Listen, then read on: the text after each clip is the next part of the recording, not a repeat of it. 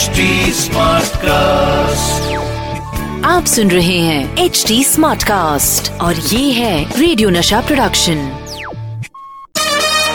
the filmy calendar show दोस्तों show शुरू हो गया है द फिल्मी कैलेंडर शो और मैं हूँ आपका अपना कैलेंडर सतीश कौशिक। और अब वक्त है मेरे जादुई कैलेंडर से यह पूछने का। महाराज आज कौन सी तारीख पे चर्चा करना उपयुक्त समझेंगे आप?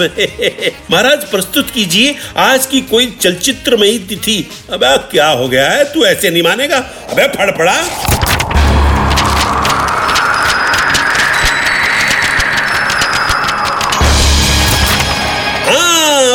मेरे कैलेंडर ने जो तारीख निकाली है, वो है तेरह जून उन्नीस और तेरह जून उन्नीस को पर्दे पर आके गिरा था एक मोटार। फिर चली थी धाए धाए गोलियाँ धड़ धड़ धड़ धड़ गोलियाँ। और फौज की जीपे टैंक, और सबसे लास्ट में एयरफोर्स भी आ गई थी। शी!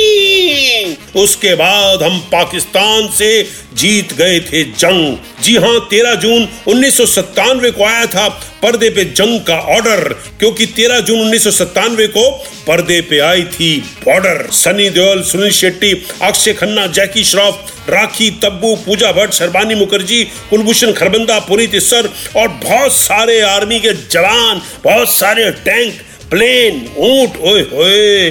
क्या स्टार कास्ट थी भाई? मैं तो थक गया। पानी पिलाओ भाई। आ, कमाल है यार। हम्म, हम्म।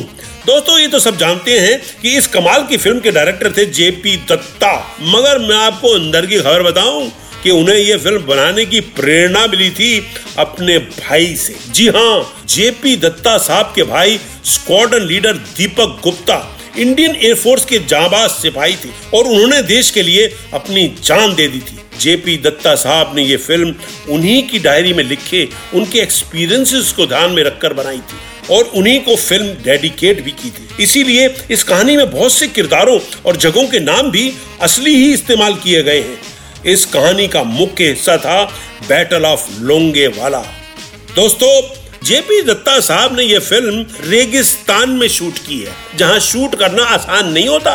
मगर जेपी दत्ता साहब को उधर रेगिस्तान में शूट करने की आदत है। फ़िल्म में सनी देओल ने मेजर कुलदीप सिंह चांदपुरी की भूमिका निभाई है, जो इस जंग के हीरो थे। उन्हें अपनी वीरता के लिए महावीर चक्र से नवाजा गया। साथ ही आपको बताऊँ दोस्तों कि लोंगेवाला की लड़ाई में पाकिस्तान के 2000 सैनिक से भारत के 120 सैनिकों ने लोहा लिया था और दुश्मन के 200 सैनिक 34 टैंक 500 से ज़्यादा व्हीकल नष्ट हुए, जबकि भारत के सिर्फ़ दो जवान शहीद हुए थे और एक एंटी टैंक डिस्ट्रॉय हुआ था। हालाँकि फ़िल्म में थोड़ा ड्रामा थोड़े इमोशन क्रिएट करने के लिए ज़्यादा कैजुअलिटी दिखाई गई। फिर भी salute to all the soldiers soldiers of India who take care of us our nation our border दोस्तों बॉर्डर साल की सबसे बड़ी फ़िल्म साबित हुई। बेस्ट फ़िल्म फेयर का अवार्ड जेपी दत्ता साहब को मिला। बेस्ट लिरिसिस्ट का अवार्ड जावेद अख्तर साहब ने जीता। बेस्ट एक्शन भीखू वर्मा और टीनू वर्मा को मिला।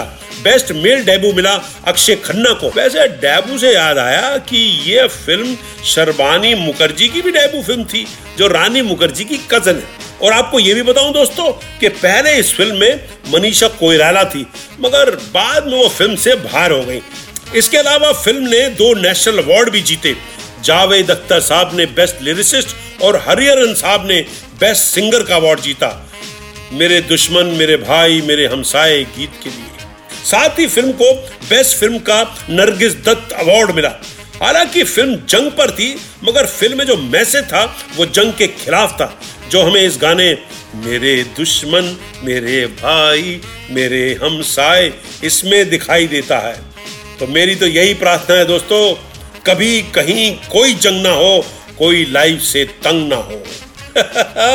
तो ये थी कहानी तेरह जून उन्नीस सौ सत्तानवे को रिलीज़ हुई फ़िल्म बॉर्डर की। अब मुझे दीजिए इजाज़त जल्दी वापस आता हूँ लेकर किसी और तारीख का फ़िल्म इतिहास। तब तक टाटा बाय बाय आप सुन रहे हैं एच डी स्मार्ट कास्ट और ये था radio Nasha production. HD smart Smartcast.